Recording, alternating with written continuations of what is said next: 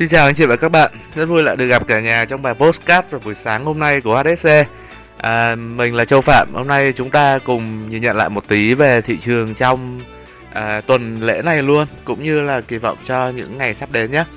Đầu tiên nếu mà nhắc lại thì cái cảm giác về những cái phiên giao dịch mà tăng trưởng khá là mạnh mẽ trước đó ấy, à, từ hôm thứ hai đến bây giờ thì đây là một cảm giác rất là dễ chịu nó như là một cái luồng không khí mới à, giúp cho nhà đầu tư mà bám trên thị trường quãng thời gian dài đặc biệt là từ tết đến bây giờ thì như là có thêm oxy để chúng ta tiếp tục cuộc hành trình. Nhưng à,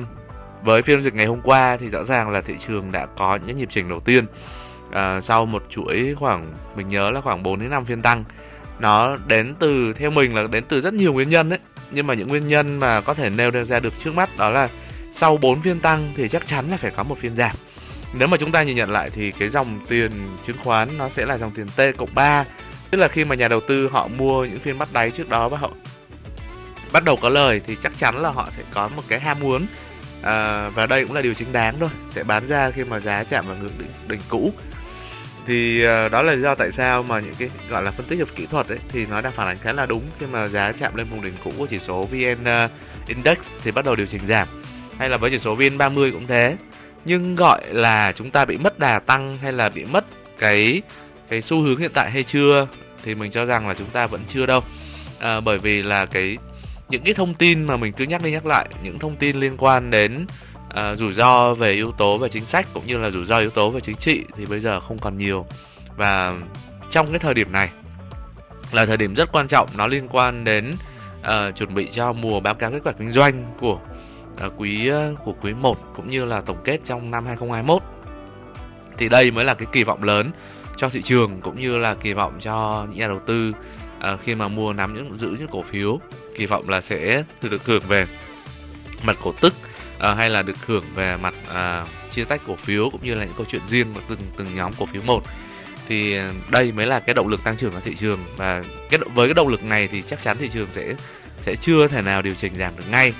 à, đó là cái quan điểm của mình trong phiên dịch sắp đến. Và thêm vào đó nữa thì chúng ta nên giao dịch như thế nào với cái quan điểm này? Đây mới là điều quan trọng. Thì nếu anh chị anh chị có thể thấy rõ là à, thị trường hiện nay chưa có xu hướng cụ thể. À, xu hướng tức là giá chưa biết là sẽ tăng hay là sẽ giảm hay là có kỳ vọng tăng hay giảm trong tương lai. Thì bây giờ cái trước mắt chúng ta cần là chúng ta cần tập trung vào những doanh nghiệp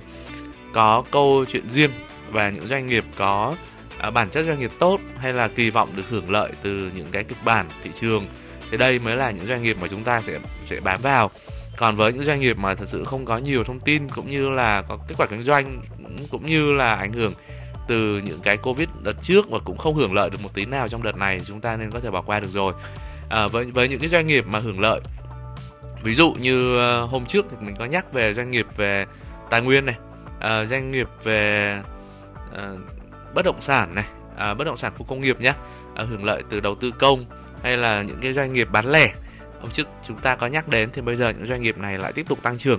Mà nếu anh chị có nghe bài postcard của mình trong một quãng thời gian ấy, thì anh chị sẽ thấy là mình hay nhắc đi nhắc lại những cái tên à, ví dụ như FRT này, PET này, DG World này, thậm chí cả Mobile World này thì những cái cổ phiếu này ấy, nó góp phần khiến cho cái việc đầu tư vào danh mục của chúng ta nó sẽ dễ chịu hơn.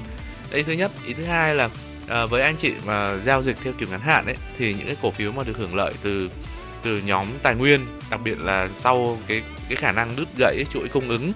từ phía thị trường Trung Quốc cũng như là từ phía à, từ phía cuộc chiến tranh đang diễn ra giữa Nga và Ukraine ví dụ là giá thép hay là giá phân bón hay là giá dầu tất cả cũng đều đang được hưởng lợi khá là ổn và chúng ta có thể tập trung vào những nhóm cổ phiếu này thêm